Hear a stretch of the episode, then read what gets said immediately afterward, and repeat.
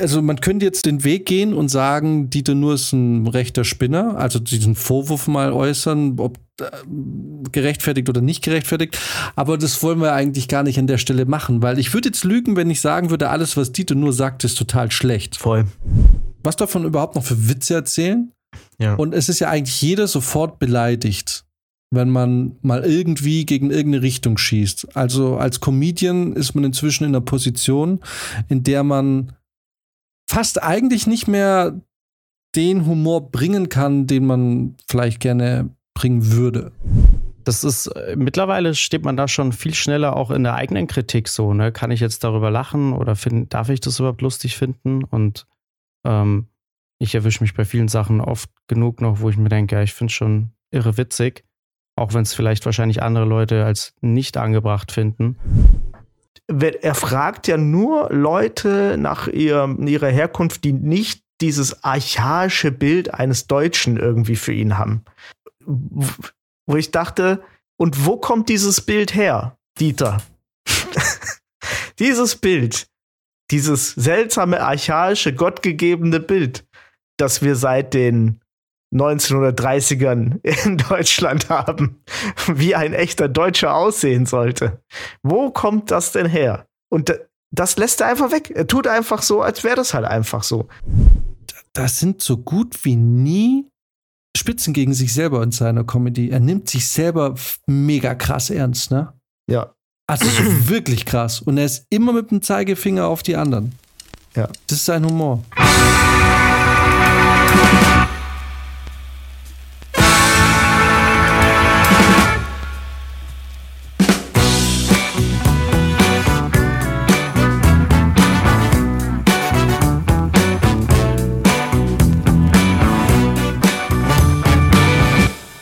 Ich habe äh, letztens, also ich höre ja immer beim Arbeiten, also ich arbeite ja auch viel am PC und ich lasse meistens eben aufgrund dessen, dass ich irgendwie es nicht aushalte, geräuschlos mit mir alleine zu sein, trotz Arbeit, brauche ich ja immer so eine Hintergrundbeschallung.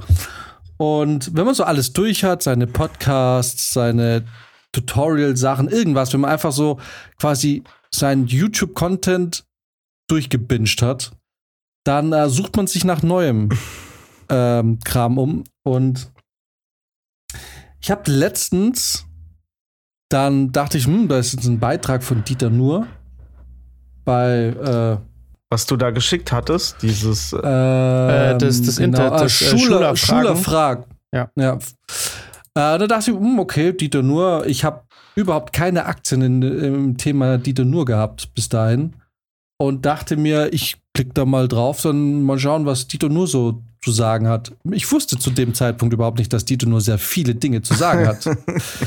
äh, und habe das so ganz ähm, unschuldig mal laufen lassen und bin dann eigentlich erst so gegen Ende dieser einen Stunde bin ich so, ist es so in mein Bewusstsein getreten, weil er dann plötzlich so was erzählt hat, wo ich mir dachte, aha, okay. Und dann, und das ist jetzt ja, jetzt, weil wir haben uns ja ein bisschen jetzt auf das Thema vorbereitet, weil ich habe das ja dann eben euch geschickt und gesagt, wusstet ihr das? Also kennt ihr das? Weil das Interview ist noch relativ frisch. Und, wusst, und dann habe ich mich mit Dieter Nur beschäftigt so ein bisschen und festgestellt, Dieter Nur ist ja ein relativ, ist eine relativ polarisierende Mediengestalt. Mhm. Würde ich mal behaupten. Ja. Und Genau, und dann haben wir, haben, es hat, wir haben, ich glaube, ihr habt das wieder angeschaut, da habe ich mich mal ein bisschen beschäftigt und äh, fand dann das Thema eigentlich ganz interessant, weil ich relativ überrascht war, weil ich, wie gesagt, eben nichts über Dieter nur davor wusste, außer dass es ihn gibt und dass er halt diesen Satz, wenn man keine Ahnung hat, einfach mal die Fresse halten, kommt von ihm. Ja. Und was ja wir hier in diesem Podcast von Tag 1 nicht zelebriert haben, weil würden wir keine Ahnung haben, machen wir einfach einen Podcast. Und, ähm, und da dachte ich, Wusstet ihr von Dieter Nuhrs kabarettistischen Eskapaden? Also ich muss sagen, Dieter Nuhr ist so als Person immer wieder mal irgendwie an mir vorbeigeschrabend. Also ich kriege auch jetzt nicht oft, aber ab und zu mal auch irgendwie dann ein Video auf TikTok vorgeschlagen oder auf Instagram sieht man was. Ähm, ich wusste natürlich schon lange, dass er da irgendwie seine Show im ersten hat.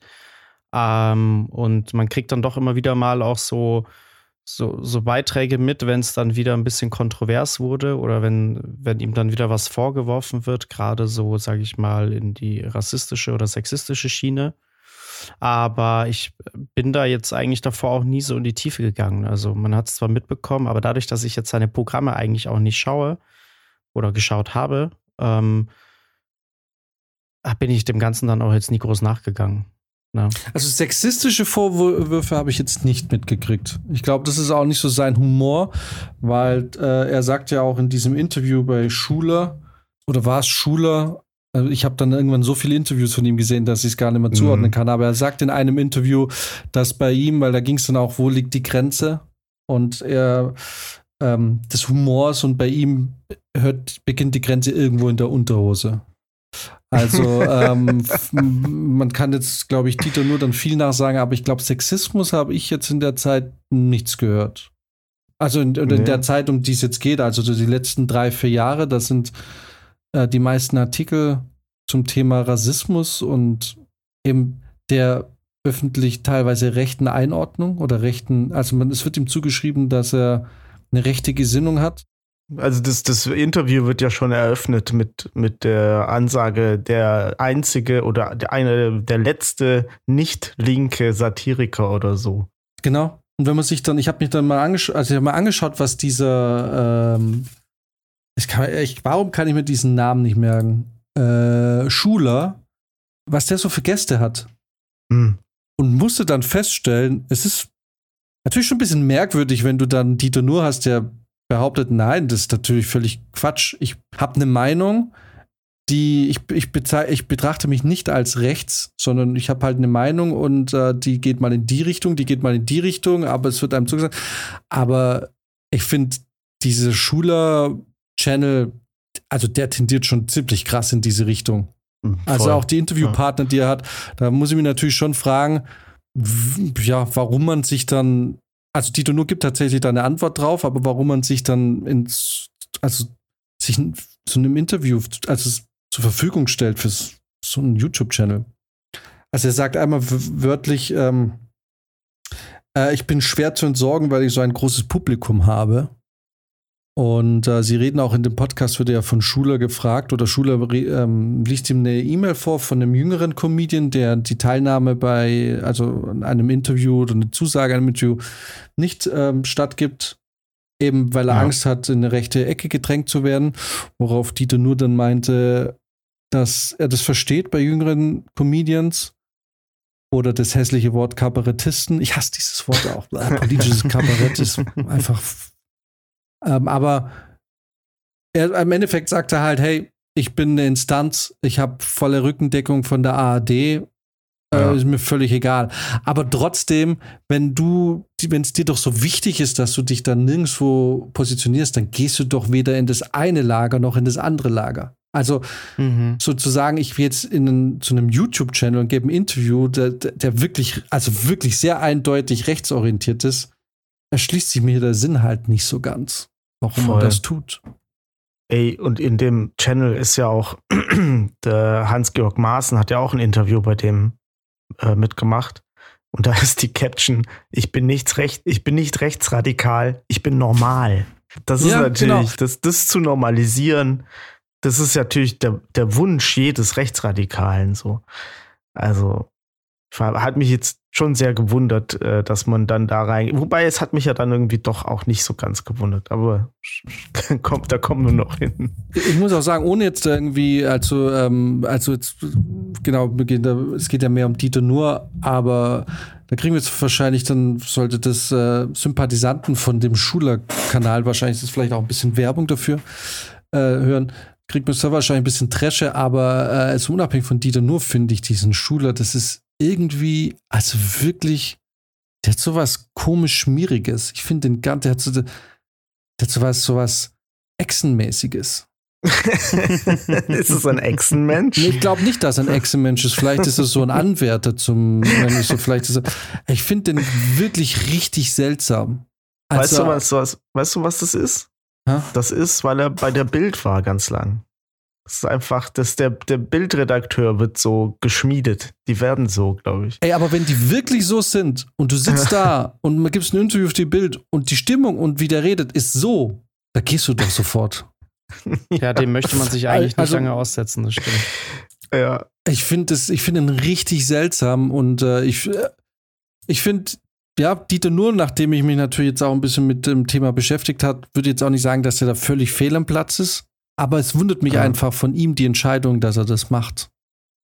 Weil es muss ja dann doch eine Art Statement sein, wenn du dich freiwillig zu, für so einen Kanal zur Verfügung stellst. Ja, auf jeden Fall. Ich glaube, die sind äh, auch ähm, befreundet. Soweit ich weiß, hat der Dieter nur auch das Vorwort für das Buch von Schuler äh, geschrieben. Okay. Also ir- irgendwie gibt es da Wow, okay. Connections schon vorher. Ich meine, die Leute finden sich ja dann auch immer, ne? Aber ist es bestätigt? Also kannst du das wirklich bestätigen? Ja, Stand auf Wikipedia. Ah, okay. Also, es ist zu 100 Prozent wahr. Ja, da will ich mal schon sagen, dass man das, ich weiß, im, im Studium, wenn du wissenschaftlich arbeitest, sagt immer jeder nicht Wikipedia, aber jeder benutzt Wikipedia. Es ist einfach. Naja, ja, ich habe jetzt natürlich keinen Zugriff auf die Primärquelle. Das wäre das Buch von diesem Typ, was ich mir auf gar keinen Fall angucken werde. So. Aber genau, also es gab ja so verschiedene Talking Points und ich habe mir die mal so ein paar der wichtigsten so für mich dann irgendwie rausgeschrieben, weil ich dachte, das ist doch eigentlich mal interessant, so mal die eigene Meinung dazu zu hinterfragen, weil, also man könnte jetzt den Weg gehen und sagen, Dieter Nur ist ein rechter Spinner, also diesen Vorwurf mal äußern, ob äh, gerechtfertigt oder nicht gerechtfertigt. Aber das wollen wir eigentlich gar nicht an der Stelle machen, weil ich würde jetzt lügen, wenn ich sagen würde, alles, was Dieter Nur sagt, ist total schlecht. Voll. Ähm, also wir können, ich, ich würde gern vielleicht mal auf den Punkt kommen, sollen wir auf den Punkt kommen, weswegen mir es überhaupt aufgefallen ist, oder ist es so für einen Schluss? Ah, das ist jetzt, äh, musst du jetzt die Dramaturgie setzen für diesen Podcast. Also ich würde eigentlich, genau, dramaturgisch würde ich eigentlich viel lieber anfangen mit dem Thema, weil er hat sich einmal äh, am Anfang ähm, geäußert zu dem Thema, wo sind die Grenzen von Comedy? Und Mhm. eben die quasi die Woke-Szene, bei dem es darum geht, was darf man halt, was darf man überhaupt noch für Witze erzählen? Ja. Und es ist ja eigentlich jeder sofort beleidigt, wenn man mal irgendwie gegen irgendeine Richtung schießt. Also als Comedian ist man inzwischen in einer Position, in der man fast eigentlich nicht mehr den Humor bringen kann, den man vielleicht gerne bringen würde. Und dazu haben sie ein Zitat von Bully Herbig genommen, der das in irgendeiner Talkshow gesagt hat, ich mir dachte, da haben sie jetzt ausgerechnet den richtigen rausgezogen. Ne? Bei dem, bei dem einen Komiker in Deutschland, bei dem ich wirklich dann froh um die Woke-Szene bin, dass die Scheiße, weil nicht, weil ich jetzt beleidigt bin von den ganzen Schwuli- und Titicaka-Witze, die er da irgendwie gemacht hat früher. Ich finde die einfach nur dämlich. Also, wenn die Woke-Szene dafür verantwortlich war, dass Bully Herbig seinen blöden Scheiß dann nicht mehr los wird, dann bin ich eigentlich schon ganz froh. Für alle, die Bully Herbig lieben, es tut mir leid, ich finde es furchtbar. Es ist wirklich ein Da Albtraum. musst du einfach so sagen wie die immer. Meine Meinung, meine Meinung.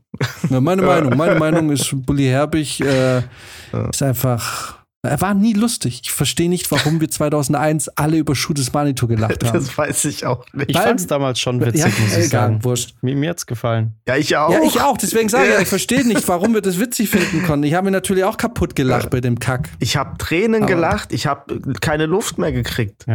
Und nur ein paar Jahre später gucke ich das an und bin schockiert, weil ich nicht weiß, was, was da überhaupt witzig war. Es, es war nicht witzig so, ne? Und da geht es wirklich nicht darum, dass ich mich jetzt irgendwie angegriffen fühle oder dass, dass ich wegen Diskriminierung oder so. Ich meine, das kommt jetzt noch dazu, aber es ist einfach nicht lustig gewesen. Aber anyway, wie, wie, was haltet ihr, was denkt ihr denn zu dem Thema? Was darf Humor oder Comedy, was darf es nicht? Wo sind die Grenzen? Gibt es Grenzen? Darf Humor Grenzen haben? Wie sehen die aus und wer bestimmt diese Grenzen? Weil gibt es dann, gibt es bestimmte Themen, die eben halt wirklich nicht berührt werden? Also, wenn man jetzt zum Beispiel sagt, Humor darf ausnahmslos alles, oder gibt es Themen, die durchaus eben verboten sind oder nicht angebracht sind? Und wenn ja, wie wird es entschieden? Wer entscheidet das? Sollte es da Entscheidungen geben? Was denkt ihr dazu? Ja, das habe ich mich tatsächlich auch gefragt, ähm, als ich das Ganze jetzt geguckt habe. Ähm, Weil es ist ja zum Beispiel so, dass äh, ja nicht nur, nicht nur Dieter Nuhr immer wieder in meiner Schusslinie steht, sondern ja auch andere Kabarettisten, wie jetzt zum Beispiel auch Annelisa Eckert oder so, die ja auch für, für sehr viel schwarzen Humor, sage ich mal, jetzt irgendwie bekannt ist.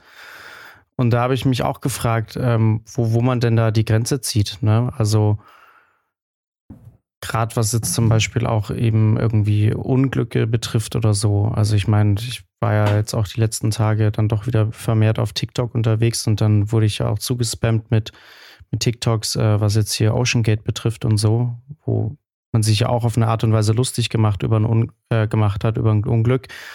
Und ähm, das ist, äh, mittlerweile steht man da schon viel schneller auch in der eigenen Kritik so, ne? Kann ich jetzt darüber lachen oder find, darf ich das überhaupt lustig finden? Und ähm, ich erwische mich bei vielen Sachen oft genug noch, wo ich mir denke, ja, ich finde es schon irre witzig, auch wenn es vielleicht wahrscheinlich andere Leute als nicht angebracht finden.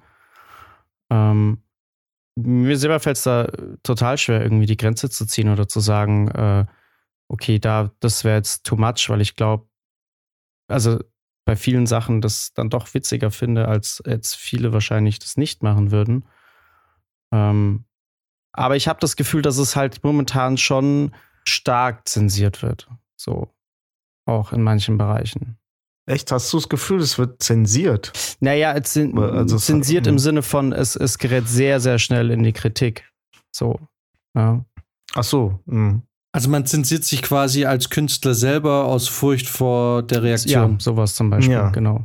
Humor ist ja schon immer ein, ein Tool und ein, ein, gesellschaftliches Stilmittel, um mhm. das man ansetzt oder verwendet, um teilweise auch politische Sachen zu sprechen. Ne? Also man sagt ja immer, Dinge, die man ernst meint, sagt man am besten im Spaß. Ja. Ne? Ich glaube, Ernst Busch hat es gesagt, ich bin mir nicht ganz ja. sicher. Irgendjemand hat es gesagt.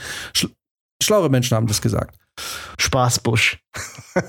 genau, genau, Spaßbusch. ähm, Busch nicht nur großartige Musiker, sondern auch, ähm, auch äh, grandiose Lyriker und Denker. Nee, aber die, genau, die Frage ist halt, darf man sich, sollte es zulässig sein oder darf man sich so einschränken lassen in der Form des Humors ähm, aufs Angst, dass man jemanden damit verletzen könnte oder dass sich jemand benachteiligt ah, fühlt? Ja. Oder sollte man eigentlich, solange es ganz klar als Witz erkennbar ist, ob das jetzt ein guter Witz ist oder ein schlechter Witz, sei mal dahingestellt. Aber darf man das oder lässt man sich mehr oder weniger, das war die Aussage von Dieter Nuhr und Bully Herbig, lässt man sich mehr oder weniger untot machen, äh, Mund, äh, untot, untot machen, wäre auch gut, aber, oder lässt man sich mehr oder weniger mundtot machen durch die Befindlichkeiten diverser Menschen? Das sehe ich natürlich äh, nicht so. Humor, den Humor, den hat man halt, ähm, aber ich glaube, das ist auch so eine, äh, dieses Mundtot machen lassen, das ist, glaube ich, eine Lüge, die sich äh, schlechte Co Comedians selber erzählen. Die, ich glaube, die scheinen dann ihr Publikum nicht mehr zu kennen. Und dann werden, dann fangen die nämlich an, Witze zu reißen, die nicht zünden. Oder wo sich die Leute drüber aufregen und sagen, du bist scheiße. Und dann sagen sie, ha, ich lasse mich hier nicht mundtot machen. Humor auf alles so. Das, meine Freunde, sind Marktmechanismen in eurem Metier. Wenn ihr halt langsam Dinosaurier werdet und niemand mehr euren Scheiß hören will, dann ist, sind das die ersten Zeichen, dass es halt Richtung Ende geht. Und jetzt ist bei Dieter nur das Problem, dass der natürlich da, durch diese ARD-Sendung ähm, hat der ne, ein Publikum, also der hat im Prinzip zwei Pu Publikums. der hat einmal dieses ARD Ü 50, 60, 70, 80 Publikum, das er mhm. mit seinen uralt Kack-Jokes noch super erreicht dann sitzen die da im Studio und lachen sich einen ab und klatschen fein, wenn, wenn Applaus dran mhm. steht. Und andererseits hat er natürlich Reichweite dadurch und Leute sehen das oder kriegen das irgendwie in die WhatsApp-Familiengruppe gestellt. Ähm, und dann wird das natürlich so, so zu, zurückgeworfen ähm, und in der etwas jüngeren Bubble sagt man sich halt, oder so, zumindest in der Social Media Bubble, äh, ist, ist, kommt das halt nicht mehr an. Und ich glaube, das ist eher ein Generationenproblem. äh, wo man einfach ganz klar sagen kann, dass, dass der Humor von Dieter Nuhr, der stirbt einfach bald aus. Und oft, und das nervt mich ein bisschen an, an Dieter Nuhr, ist es, dass die sich hinter diesem Satire-Ding so verstecken. Weil wir ja Satire ähm, immer so, das ist ja Kleinkunst. Ne? Und die, das ist echt ein ziemlich, eigentlich ein komplexes System aus Kunst darf alles was irgendwie umgemodet wird zu, ja, ich darf über alles halt Witze machen und Humor darf dann irgendwie auch alles sein. Und das ist halt, also das finde ich, stimmt einfach nicht, weil ich habe mir auch da sein Bit angeguckt zu, zu dieser Ricarda Lang, wo er halt, wo er irgendwie sagt, ja, äh, im Prinzip, die ist fett und will und, und will uns äh, Ernährungstipps geben. Uns, ja, die, die eine will uns. So, keine Ahnung, was das schon wieder sein soll. Also diese ganzen, diese ganzen unterschwelligen, äh, wir werden jetzt von der dicken Ricarda hier irgendwie ähm, seltsam vorgeführt. Äh, speak for yourself, so. Allein das nervt mich schon. Aber der hat das halt auch mit so einer Bankrotterklärung versehen für sich selbst, finde ich, wo er dann irgendwie sagt, ja, ah, eigentlich muss ich ja schon gar keine Witze mehr machen. Eine ne Dicke sagt irgendwas über Ernährung zu uns. Haha, lustig, lustig. Ich verstehe nicht, warum man als Dieter nur dann auch noch sagt, ich, ich brauche ja nicht mal mehr Witze machen, weil das doch schon die komplette Bankrotterklärung für, für ihn ist. So, er hat dann, dann ist halt sein, sein Witze-Game nicht gut. Genau, also in dem Moment offenbart er ja eigentlich nur, dass ihm kein scharfsinniger Witz zu dem Thema eingefallen ist. Richtig, richtig. Und weil das doch so offensichtlich da liegt, ist doch, dann ist doch vielleicht der erste Reflex eines Satirikers zu sagen, irgendwo muss ich doch jetzt hier so eine tiefere Wahrheit rauskitzeln können. Das, das erwarte ich es von ist so wie wenn jemandem. man jetzt sagen würde, äh, wie wenn ich jetzt eine Stand-up-Nummer mache und mein Ding ist äh, Olaf Scholz, hä? Hä? Hä? Ja, genau. Hä? Scholz. So, und dann irgendwie darauf spekulieren, dass jeder, äh, ja, aber so, so ähnlich ist es ja, ne? Zu sagen, ne? Also Richtig, dann genau. muss ich mir natürlich nichts über Olaf Scholz ausdenken, sondern ich spekuliere einfach darauf, dass jeder glaubt zu wissen, worauf ich jetzt anspiele. Jetzt in dem Fall von Ricarda Lang war es ja dann ganz klar, weil wie du sagst, es ist einfach ganz klar, der Witz, eine Dicke soll uns sagen, wie man sich gesund ernährt. Wo ich dann aber auch Ja. wieder sage, ich verstehe das. Also ich verstehe, die, dass der Witz da nahe liegt, weil der Witz natürlich sehr einfach ist. Er wird ja hingeschmissen so, ne? Aber sie hat ja recht damit.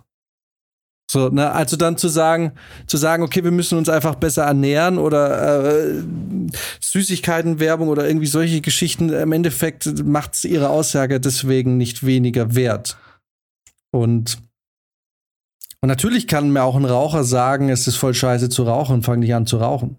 Weil im Endeffekt kann man es ja auch so betrachten, dass gerade Ricarda Lang, also hypothetisch, dir eben genau erzählen kann, wie scheiße es ist, sich schlecht zu ernähren. Weil du vielleicht unglücklich bist oder so.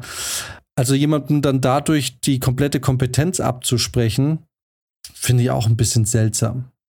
Äh, Also ich habe mich auch gefragt, wie viele Leute überhaupt, weil zum Beispiel ich wusste nicht, dass Dieter nur seit zwölf Jahren eine Sendung auf, äh, in, der, äh, in der ARD hat. Ich auch nicht. Ja. Also ich gucke halt überhaupt auch gar nicht, ich gucke lineares Fernsehen schon seit Jahren nicht mehr.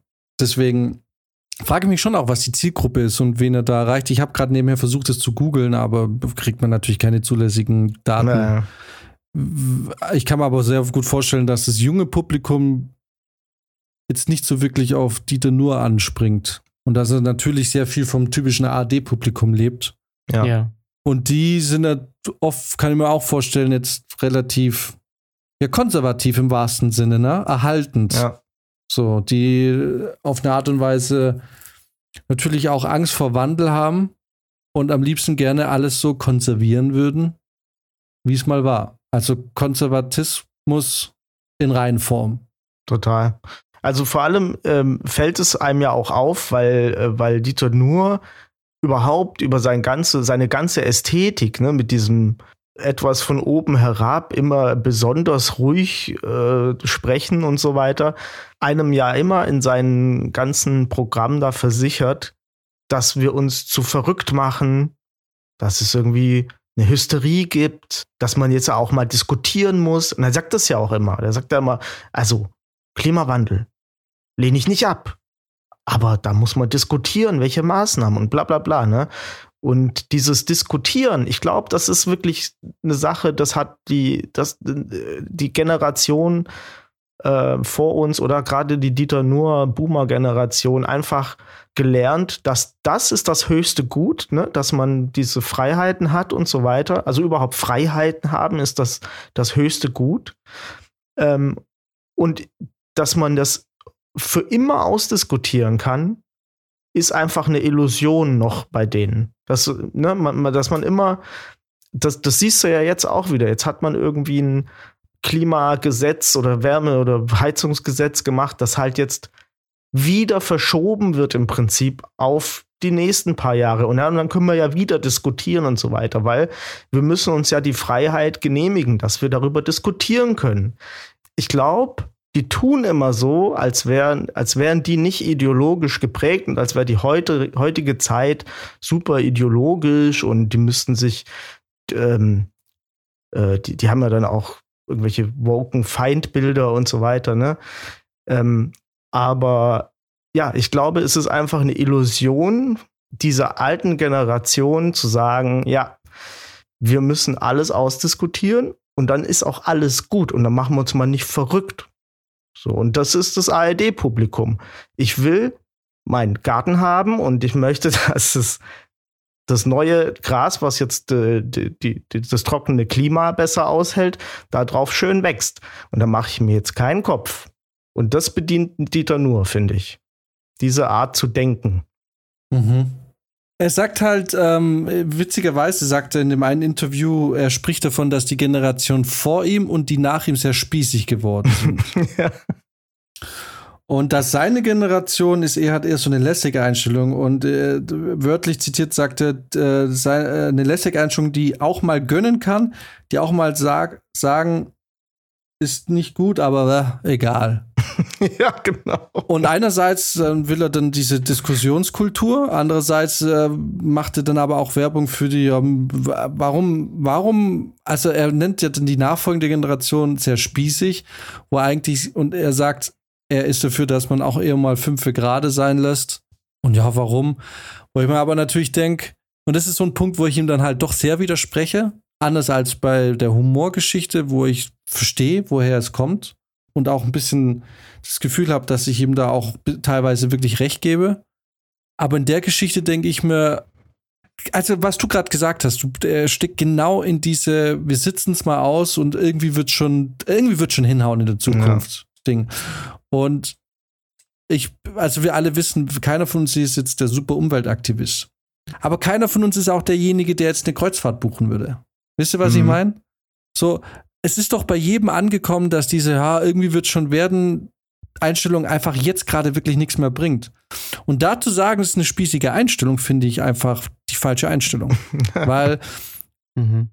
weil selbst die AfD, ne, auch wenn sie natürlich damit gerade auf Publikumsfang, ich meine, warum funktioniert das gerade? Ne? Warum funktioniert dieses Anti-Umweltbewusstsein so gut? Also gerade im, im, rechten Sektor, auch in der AfD, warum macht man da so, ja, irgendwie alles bleibt wie es ist? Na klar, weil es bequem ist. Na, und weil es denn, weil es die wenigsten einschränkt. Und alle regen sich gerade massiv drüber auf, dass das Essen so teuer wird und so und vergessen auch, dass Deutschland einfach seit, also schon immer einfach saubillig war beim Essen. Ne? Und ich war jetzt eben, wie gesagt, heute in Salzburg und ich gucke mir die Salzburger Preise oder die österreichischen Preise an und denke mir selbst mit den ganzen Preiserhöhungen, die wir gerade haben, wir haben immer noch nicht österreichisches Preisniveau erreicht. Mhm. Ich meine, es ist natürlich klar, dass das Leben dann in Österreich an einer anderen Stelle wieder billiger wird und irgendwie so gleicht sich wieder aus, aber es ist halt wirklich so dieses, man hat Angst, dass es unbequem wird, man hat Angst, dass, dass Veränderung im eigenen Garten stattfindet. Ja. Und gleichzeitig hat man aber so wenig Vorhersicht zu sagen, naja gut, so wie es jetzt läuft, kann es aber auch nicht weitergehen. Und da muss ich sagen, wenn man jetzt mal ganz nüchtern über die AfD oder die AfD mal äh, da ins Gespräch nimmt und jetzt losgelöst von Dieter Nur, dann muss man sagen, man kann von der AfD halten, was man will, aber in Sachen Umweltpolitik haben die sich nicht wirklich viel Gedanken gemacht. ne? Ja. Und es muss doch jedem klar sein, dass es nun mal einfach ein fucking Thema ist. Was eben nicht gelöst wird durch, na, schauen wir mal, wie es wird. Ne? ja. Und da muss ich schon sagen, wenn, dann, wenn man dann solche Auf, Aussagen zu hören bekommt und das dann auch, wie du schon sagst, mit so einem Weltenerzählerton und dieses, ich weiß, ich kenne mich aus und dann irgendwie, und dann bei anderen Leuten von Pseudo-Intellektualismus oder Pseudo-Intellektualität oder solche Geschichten zu sprechen Mhm. oder äh, und selber aber glauben und sich selber so zu verkaufen, als hätte man die Weisheit mit dem Löffel gefressen. Das finde ich dann, da muss ich schon sagen, da hat er mich dann verloren an der Stelle. Also äh, der misst ja auch krass mit zweierlei Maß. Also der spricht da irgendwie, der hat ein seltsames Vokabular, finde ich, wenn was er an den Tag legt. Also er spricht auch über ähm, Comedians wie er oder Kabarettisten äh, werden vernichtet und so weiter. Also er hat immer so so ultra starke Wörter oder äh, er, er sagt dann auch manchmal, ja, ich formuliere das halt pointiert, ich bin ja Satiriker und so weiter. Ähm, und wenn man ihn dann fragt, ja, äh, wie, wie sehen Sie das, ähm, dass das dann als Angriff äh, gewertet wird, dann macht er sich über den Angriffsbegriff lustig und sagt, ja, da wird dann hier wieder so eine Kriegsrhetorik ausgepackt gegen mich und bla bla bla. So, Digga, du hast die die ganze Zeit, du hast die Kriegsrhetorik, du hast die komischen, du sagst, äh, Social Media wäre humane Pogrome natürlich bist du derjenige und dann äh, der der so tut, ach nee, das ist Pogrom ist ein Begriff aus dem Mittelalter. Ja, das mag sein, aber der ist halt jetzt geprägt durch eine ultra dunkle Zeit, gerade in Deutschland. Vielleicht nimmst du nicht Pogrom als Wort. Wenn du doch so ein pointierter Satiriker bist, dann musst du dir doch, dann ist er sich doch auch der Sprache bewusst, die er benutzt. Das, Mhm. das finde ich immer so ein bisschen ähm, und dass er da immer diese, diese ähm, wirklich diese, die Neonazi-Trigger-Wörter benutzt, das, da kann der mir nicht erzählen, dass, äh, dass er das nicht weiß. Ja, genau. Da denke ich mir auch so, das ist so ein bisschen so ein absichtliches Spielen auch damit. Ne? Total. So teilweise. Also äh, auch gerade was Rhetorik angeht, es geht dann später in dem Interview ging es um äh, um die, wie, wie nannt es, ähm, also der eigentliche Aufhänger, warum das bei mir angefangen hat, da ging es darum, dass er gesagt hat, es ist nicht rassistisch und nicht diskriminierend, Menschen mit einem nicht typisch europäischen Erscheinungsbild Ja. nach ihrer Herkunft zu fragen. Das war der Moment, wo mir dieses Interview so ins Bewusstsein geschossen ist, weil und es kommt irgendwann bei nach einer Dreiviertelstunde und bis dahin war es für mich wirklich die ganze Zeit nur Hintergrundgeräusche mit hier und da mal Sch- Ding und das war aber ab da war ich dann weg von meiner Arbeit und habe zugehört. Weil man dachte, das ist jetzt mal interessant und und er spricht, da- er nennt, ich weiß nicht, als er da anfängt, da, äh, ich, er, er kommt in einen Wortschwall, was gefühlt nur aus dem Wort archaisch besteht. ja, das ist mir auch aufgefallen. Also er spricht von irgendwelchen archaischen Bildern, wo ich mich dann äh, beschreibt dann als Beispiel, dass seine vierjährige Tochter eine alte Lok gezeichnet hat, also eine klassische Lok mit die, diesem Auspuffrohr, Stimmt, wie ja. man, keine Ahnung, wie, wie auch immer man das nennt, und eben dieser Wolke und fragt sich dann, woher dieses Bild kommt es, und beschreibt es dann als Beispiel oder sein Aufhänger dafür, um äh, archaische Bilder zu erklären. Wo ich mich natürlich auch wieder frage, also das ist aber auch so ein bisschen so ra- rausgesiebt und sehr stark rausgefiltert, wenn man es mit jungen Kindern zu tun hat. Ne? Weißt du, was du manchmal für Zeichnungen kriegst, Ja. wo du dir denkst, wie kommst du denn auf die Scheißidee? So, du hast in deinem Leben noch nicht einen Horrorfilm oder sonst irgendwas geschaut oder du, du, du weißt doch gar nicht, was das ist. Und dann findest du raus, dass es halt doch irgendwo aufgeschnappt haben. Er tut fast so, als wäre ein vierjähriges Kind so saudumm und hat noch nie in seinem Leben eine Lok gesehen. ja. Ne? So ist natürlich klar, dass die keinen ICE äh, äh, malt, weil jedes Kinderbuch, jedes Kinderbuch, was, wo, was man hier mit zwei vorliest, benutzt natürlich eine Lok als Bild. Jetzt kann natürlich sagen, ja klar, da entsteht ja auch das archaische Bild, weil auch dieses Bild in dem Kinderbuch ein archaisches Bild ist. Aber es geht darum, dass er verkauft es ein bisschen so, als wäre das so quasi in uns indoktriniert so. Als kommen wir auf die Welt und aber nein, es wird halt rein erzogen. Eben. So, und natürlich, diese Lok, dieses Bild, das wird dir als Kind in einem Kinderbuch wird's dir eingeprägt. Und natürlich benutzt dieses Kind damit für dieses Bild, wenn sie, wenn sie eine, eine Lokomotive malt. Und ja, Jim Knopf.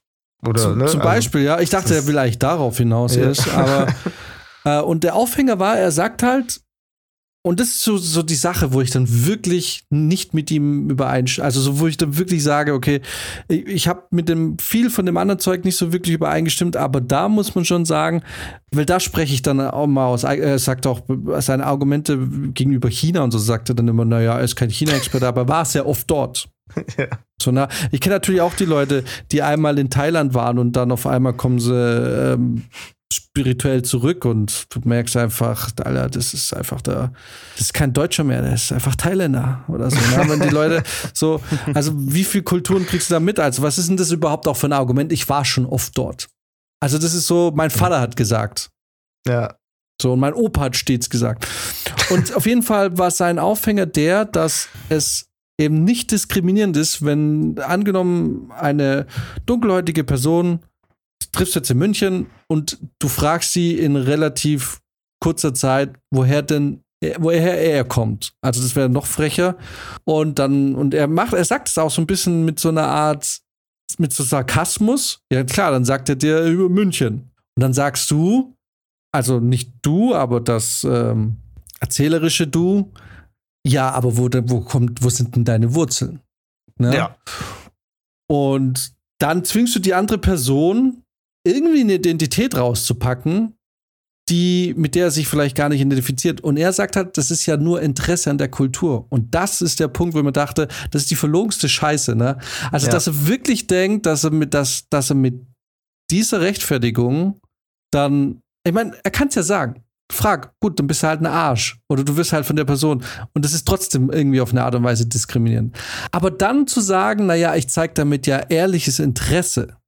Ich weiß nicht, weil setzt er sich dann eine halbe Stunde mit ihm und sagt so, ach, du kommst aus äh, der und der Gegend, der erzähl doch mal und sonst was so, ne? Also es interessiert ihn ja nicht. Er will einfach nur wissen, wo, wo in welche Schublade stecke ich dich jetzt, ne? Bist Voll. du jetzt einer von den Dunkelhäutigen, mit denen man zusammenarbeiten kann, oder bist du einer von den Dunkelhäutigen, die ich jetzt, ähm, die ich meide? Darauf, da, darum geht's doch, oder? So, Total. bist du jetzt aus Frankreich? Aber dann bist du ja eigentlich auch nicht richtig aus Frankreich. genau. Also so, na, aber so ist es doch. Ja. So, da denke ich mir, da, das ist kein echtes Interesse. Das ist einfach nur ein, ein Absondern. Ne? So, Ja. du bist anders und du lässt die Leute nicht zu. Und ich muss echt sagen, und das ist natürlich was, wo die AfD einfach offene Türen hat, ne? Ja, ja. So was die Leute Ja. angeht. Weil für mich ist es einfach, oder für, eigentlich für jeden gesund denkenden Menschen muss so einfach inzwischen klar sein, dass, dass, dass, dass die Hautfarbe und die Religion nichts mit dem Identitätsverständnis von der Person zu tun hat. Und dass Ja. es völlig irrelevant ist, wo die Eltern oder die Großeltern herkommen. Dann frag halt die. So, wenn sie dir das sagen, was keiner tun wird, weil es niemand interessiert. Aber so jemanden, der ganz eindeutig, weißt du so, und den dann vielleicht auch noch im astreinen Hochdeutsch irgendwie noch erzählt, der, ich bin da aus Du- Duisburg oder aus ähm, Duisburg oder Düsseldorf als Beispiel. Ja. Dem ist so, ja, dann, dann kannst du die Frage doch voll schenken.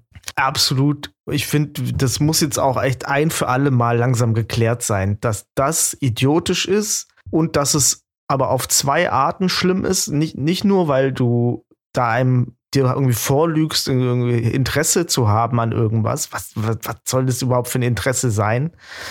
Ähm, sondern du machst auch die andere Person damit fremder, als sie ist. Du machst sie, du, du zwingst sie quasi dazu, sich als Nicht-Deutscher zu fühlen, in dem Moment, in dem sie einem echten Deutschen begegnet, was auch immer das sein soll. Und das Ja, genau. ist, genau, und das killt, und das, das ist nachher das, was diese vielbeschworene Integration und was weiß ich, das ist das, was das torpediert.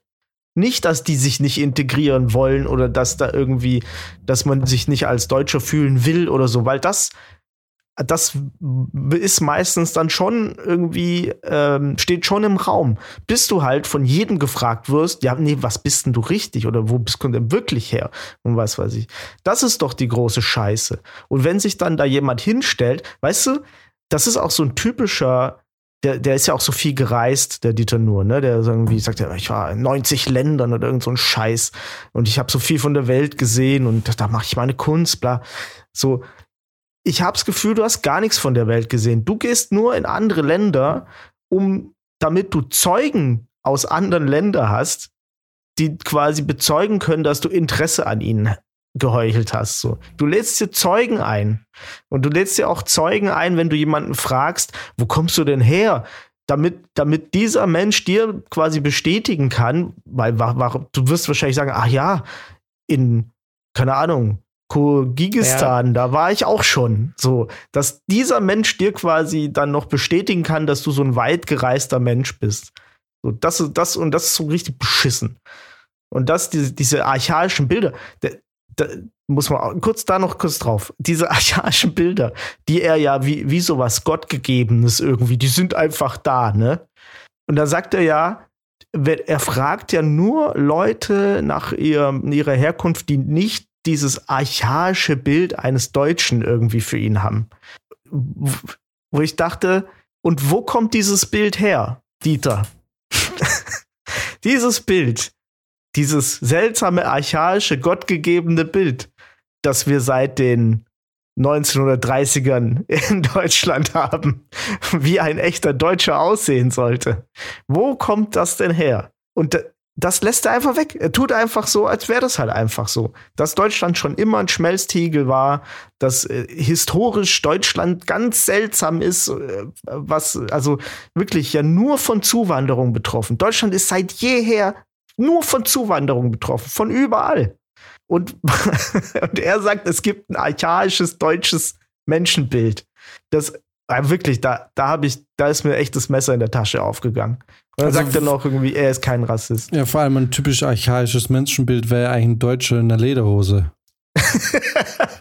also da ist jetzt ja auch die Frage, warum da nicht ganz Deutschland in Lederhosen rumrennt. Und wenn du mal das typische archaische Bild weltweit über Deutschland befragst, ne, dann haben die alle ein Weißbier und eine Breze in der Hand und eine, und eine Lederhose, weil die ganze Welt ja weiß, dass Deutschland nur aus Bayern besteht. Also das muss man einfach sagen. Also man tut mir leid, aber ich weiß, die Norddeutschen haben eine große Seefahrertradition, aber die Deutschen sind jetzt weltweit nicht unbedingt für die Seefahrer bekannt, obwohl finde ich, die, die Tradition da oben groß genug wäre, um ja. das auch für sich einzunehmen als typisch deutsches Bild. Weißt du, was ich meine? Aber Voll. es ist halt hier die Lederhosen, weil die Lederhosen teilen sich natürlich die Bayern auch mit den, mit den Schwaben und sie teilen sich auch mit den Österreichern. Das ist ja eine riesengroße geografische Region von Leuten, die Lederhosen tragen. Warum auch immer. Ich verstehe sie auch nicht. Ich die sie Hessen, glaube ich, auch. Die Hessen haben auch so eine, so eine Tracht. So, und dann schau mal, ob da im Grenzgebiet in Thüringen vielleicht auch noch ein paar Leute sich das Zeug anziehen. Ich weiß oh, ja nicht. Ja. Bestimmt. So, und so war es jetzt das archaische Bild, so, ne? Also. Ja. Was also soll was, überhaupt archaisch sein? Meint er primitiv? Also, was ist das denn? Das, das, hat er einfach so rausgehauen. Wieder mit so einem, mit so einem Brutalo-Wort, weißt du? Das, und das ist Vernichtung, archaisch. Also, die, die, Häufigkeit, die er das Wort archaisch auch verwendet hat, zeigt ja. eigentlich, dass er sich da.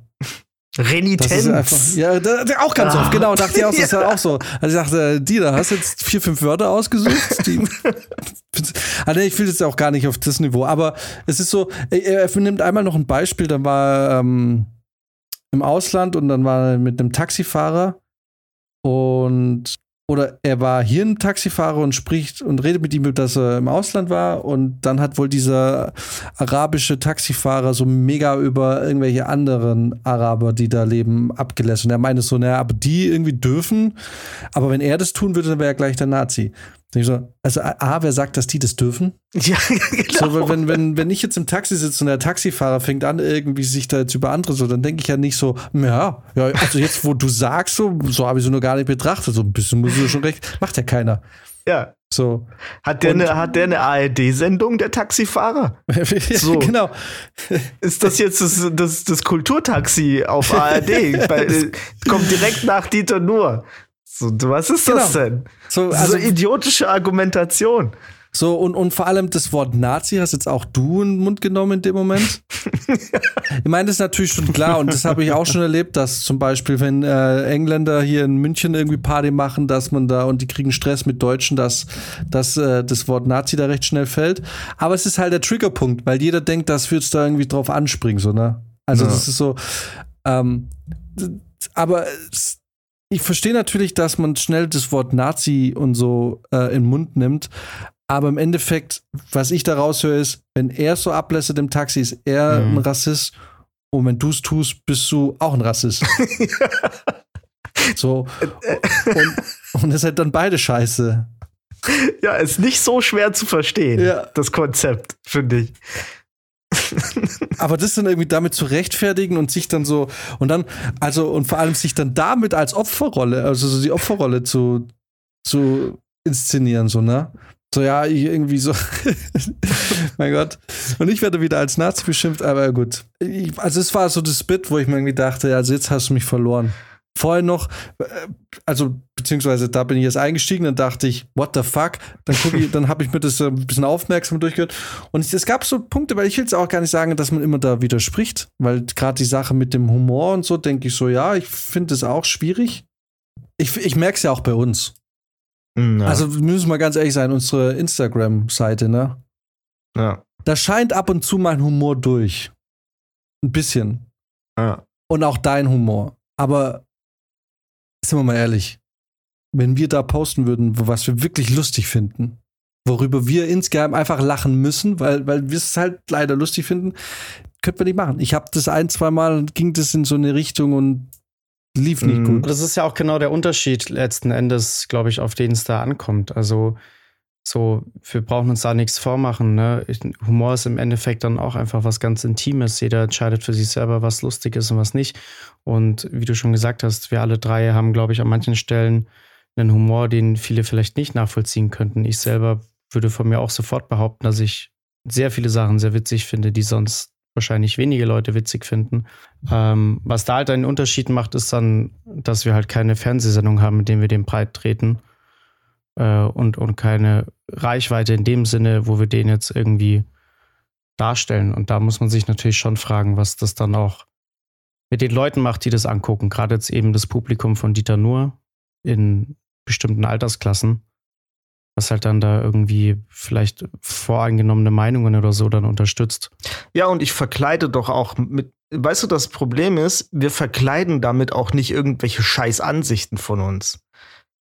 Ich tue ja nicht so, als wäre mein Humor das Maß, Genau. das moralische Maß aller Dinge oder das moralische Maß für gewisse Menschen. Wo, das ist so da- das, ähm, das Seltsame an, an, diesem, an diesen Figur nur.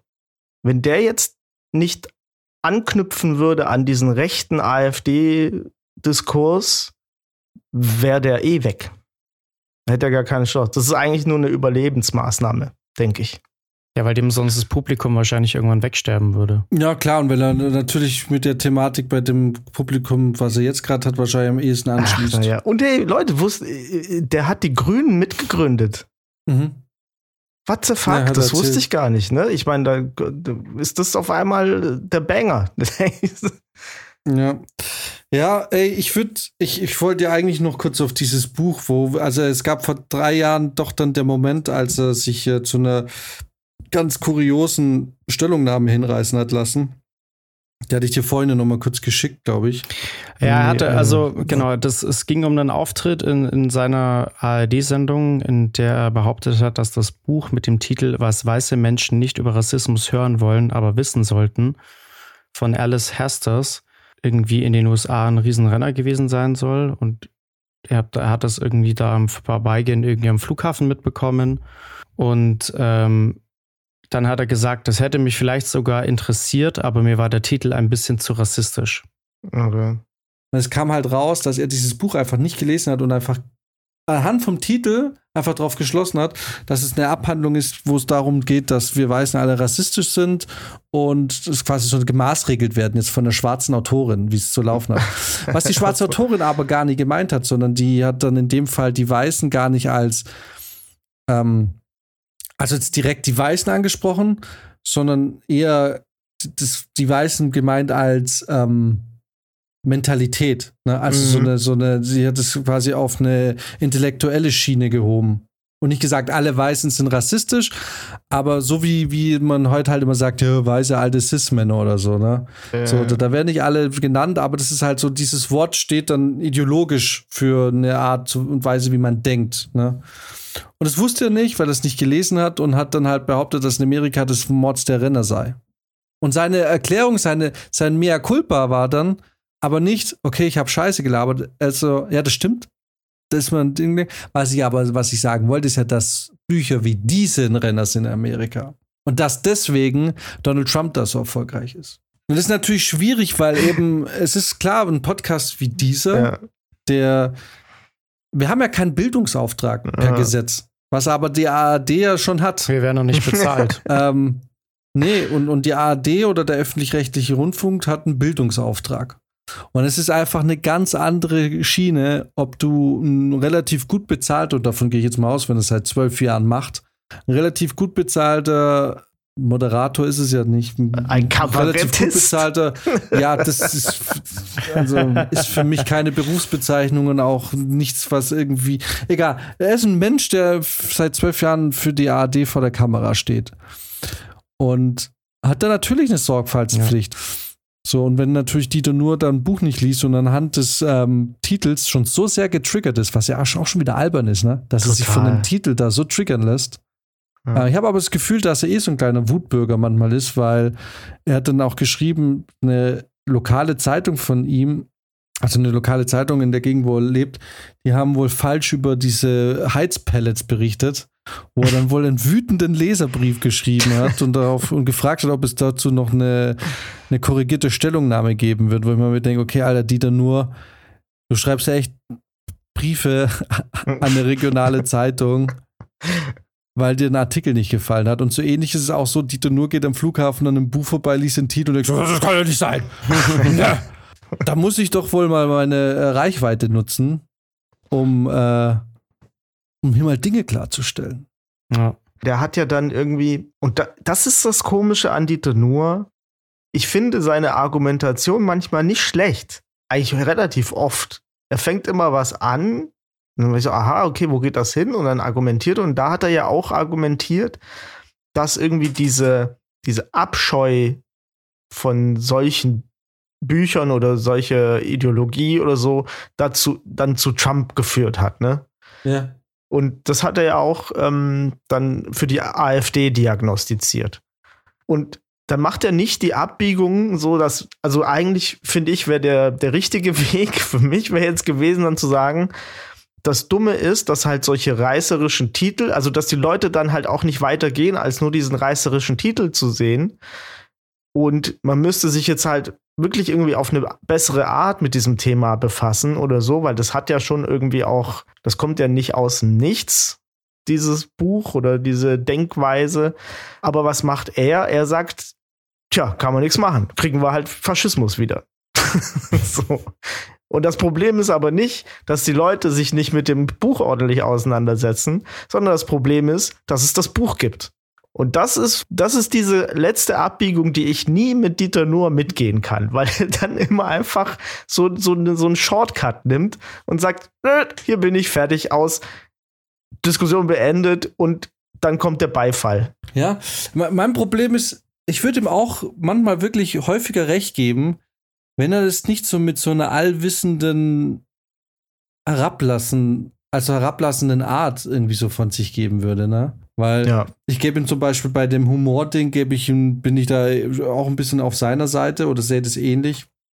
Dass es natürlich schwierig ist. Ich meine, er fürchtet da auch um sein Berufsbild, verstehe ich auch. Aber mir geht es generell einfach darum, dass ich ja auch gerne, also zum Beispiel, ich mag einfach den Humor von Louis C.K.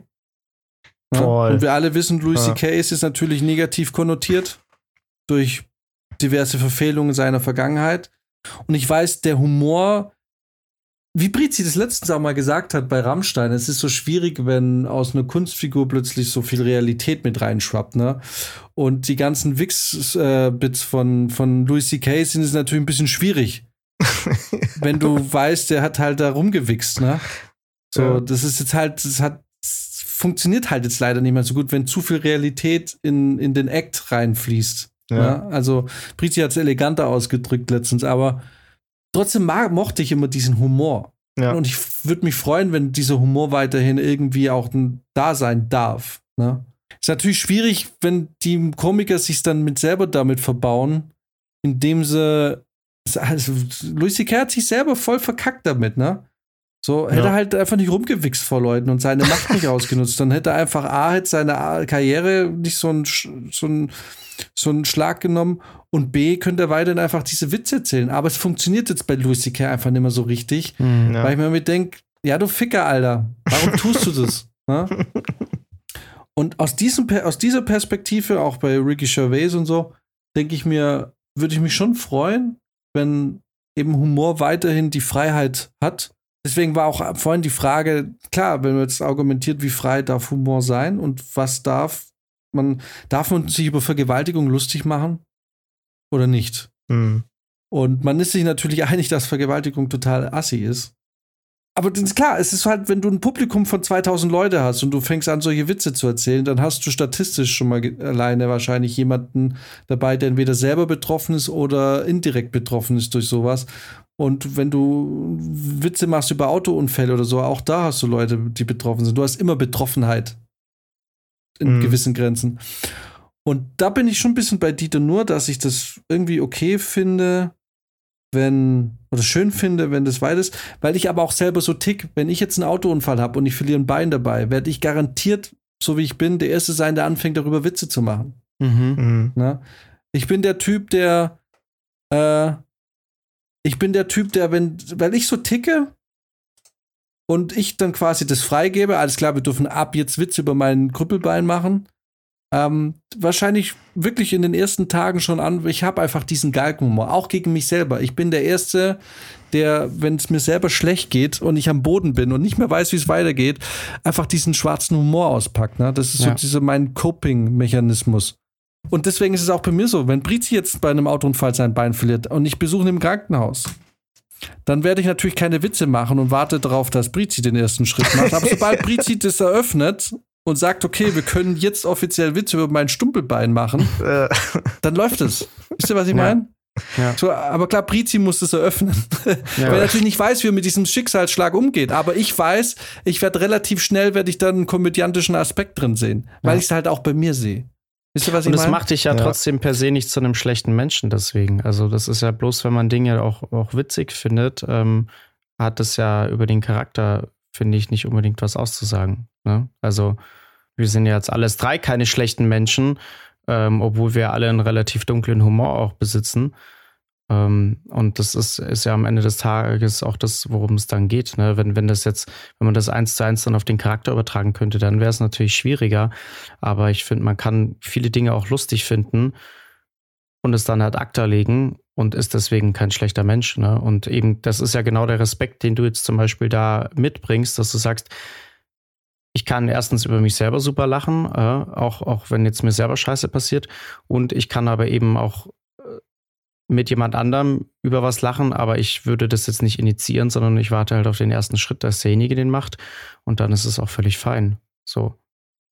Das ja, ist ja also ich würde auch verstehen, wenn, wenn in der Anfangszeit da erstmal exklusiv die Rechte bei dem Geschädigten liegen, was die Witze über seinen geschädigten Körper angeht.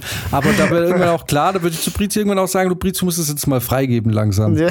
Also irgendwie oder wer auch immer. Wisst ihr, was ich meine? Ja, ja natürlich. So, Aber das ist ja auch was anderes. Ich, ich finde, da, da, ähm, da tritt man ja nicht gegen, gegen andere. ich ich habe absichtlich treten gesagt. also, nee, da, nee, weißt du, was ich meine? Man hat ja, man braucht keine satirische Schärfe für Witze über den eigenen Notstand oder eigene Un Unzulänglichkeiten. Und gerade wenn man befreundet ist, sowieso nicht. Ähm, ja. Aber da, da bin ich, aber ich gehe jetzt ja nicht hin und ähm, pranger öffentlich das Krankenhaus an, das mir das Bein abgenommen hat oder so. Also und mach darüber Witze und sag, der, der Arzt war irgendwie schlecht und geht in meine ARD-Show und macht das jetzt so. also, so, ich, ich, ich verstehe nicht ganz, wo Dieter nur hinschlägt, wenn er, also, weißt du, auf was zielt er überhaupt? Es ist ja nie er. Er ist nie das Problem. Äh, und in dem Fall Und ich glaube, da sind wir uns auch eigentlich alle einig. Wenn wir Witze machen, machen wir die gerne über uns selbst, weil, weil wir unsere Unzulänglichkeiten gut kennen. Und das ist, ähm, ist glaube ich, eigentlich was Sympathisches. Würde ich jetzt einfach mal so grundsätzlich sagen. Aber wir echauffieren uns doch nicht über irgendwelche anderen Leute, die gerade versuchen, irgendwas zu reißen oder so. Und tun dann so, als wären die das Problem. Und wir sind irgendwie, wir, weiß nicht, wir, wir können halt zu Hause chillen und man, man, man gibt, man gibt dem Dieter nur diesen, ähm, diesen Humorbegriff, den wir so für uns definiert haben, aber er benutzt ihn ja ganz anders. Er, er, er nutzt es ja gar nicht, um sich selber lächerlich zu machen oder irgendwelche ähm, Sachen lächerlich zu machen, ähm, in denen er ja auch äh, mit drin steckt. Das macht er gar nicht. Er nimmt sich immer komplett aus der Nummer raus. Es stimmt schon, ne? Mhm. Es stimmt schon. Er hätte die Sache mit diesem Buch, er hätte das, wenn er, also er, gerade er als als jemand, der sich selber als Kabarettist und Comedian bezeichnet und von Ricky Gervais als sein Kollege spricht. äh, in, in, diesem Interview. Ähm, muss man mhm. eigentlich, ey, das stimmt schon, muss man wirklich sagen, er hätte die ganze Geschichte auch nutzen können, um mal selbstironisch über sich zu sprechen und das ja. anders aufzuarbeiten. Aber wo jetzt wo Sprizi so anspricht, da sind so gut wie nie Spitzen gegen sich selber in seiner Comedy. Er nimmt sich selber mega krass ernst, ne? Ja. Also so wirklich krass. Und er ist immer mit dem Zeigefinger auf die anderen. Ja. Das ist sein Humor. Während zum Beispiel bei Louis C.K., der auch ein kleiner, ein, ein kleiner Schwein ist. äh, also Louis C.K. zum Beispiel, sein Humor, das, ey, ohne Witz, das ist ja kleine, kurz mal ein paar Einsichten in meinen in mein Humor. weil wahrscheinlich finde ich Louis C.K. so lustig, weil er, ich meine, eben, das ist ja das Blöde, weil man dachte irgendwie, das ist halt dummes Geschwätz und wenn dann so viel Realität mit reinschwingt, ist dann halt irgendwie doch nicht mehr so witzig. Mhm. Aber ich dachte mir die ganze Zeit, es ist so eine Mischung aus äh, aus wirklich, ich mache mich lustig über meine eigene perverse Scheiße, die ich da im Kopf habe und meine Blödsinnsgeschichten. Es ist ja nicht alles pervers bei Kay. Und garnierst ein bisschen mit, äh, mit eben Sachen, die ich mir halt zusammenbastel, die es nicht gibt, ne? Ja. Und eben weil das so, weil und auch zum Beispiel, ey, ohne Witz, deswegen liebe ich Bill Burr, weil Bill Burr, bei dem geht's nur um sich. Ja. Okay, ich habe ein Anger-Problem. Und warum? Und, und so, na, ich meine, da geht's natürlich auch so, aber im Endeffekt geht's, sein ganzer Humor dreht sich darum, dass er eigentlich ein total anstrengender Typ ist, schwieriger Typ ist und er das aber versteht, dass es so ist. Und er versucht zu erklären, oder nicht zu erklären, aber einfach so aus seiner Lebenswelt berichtet, und einfach klar ist, dass der Typ, ja, einfach ein Wutproblem hat. Und das ja. ist bei Louis C.K. auch so. Und ohne Witz. Und deswegen würde der Humor von Dieter nur nie bei mir funktionieren, weil da überhaupt nichts auf sich selber zeigt, ne? Ja. So gar nichts. Während wir auch hier im Podcast, das ist auch, glaube ich, unser eigener Humor, ist schon viel auch, also wir schöpfen viel auch aus den Witzen, aus den Dummheiten, die wir eigentlich so anstellen. Also, wo wir selber sagen, wie blöd kann man eigentlich sein? mhm. Ja, total. Wenn ja, bei Dieter nur, wenn Dieter nur äh, über Fridays for Future erzählt und dann sagt, seine Tochter geht auf die Demos, er, äh, er dann sogar sagt, dann mache ich das, die Heizung im Kinderzimmer aus. Das war, das ist die Pointe von dem Ding, ne? Und witzigerweise, wenn wir es jetzt in diesem Zusammenhang sagen, ist die Pointe witziger, als, Irgendwie als schon, ja. wie er es gesagt hat. Wahrscheinlich, ja. So, klang, jetzt klang fast an einem guten Witz. Ja, aber genau, aber weißt du, an was das liegt? Weil wir dem Ganzen jetzt eine andere Fallhöhe gegeben haben. Wir haben jetzt die Person Dieter nur zu einem, also wir haben den jetzt quasi exposed, wie er funktioniert und können jetzt diesen Witz viel besser einordnen.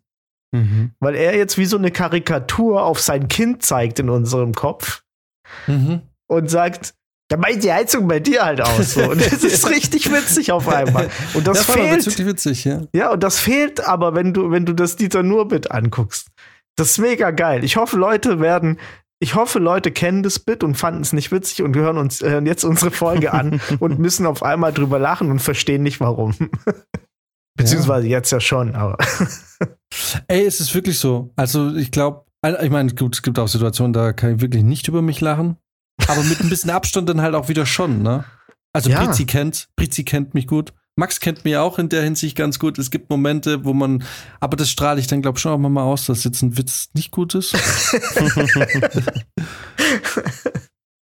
aber im Großen und Ganzen, aber ey, ohne Witz, doch, ich glaube doch wirklich, das ist so, mein Gott, da, da kriegt man Erkenntnisse.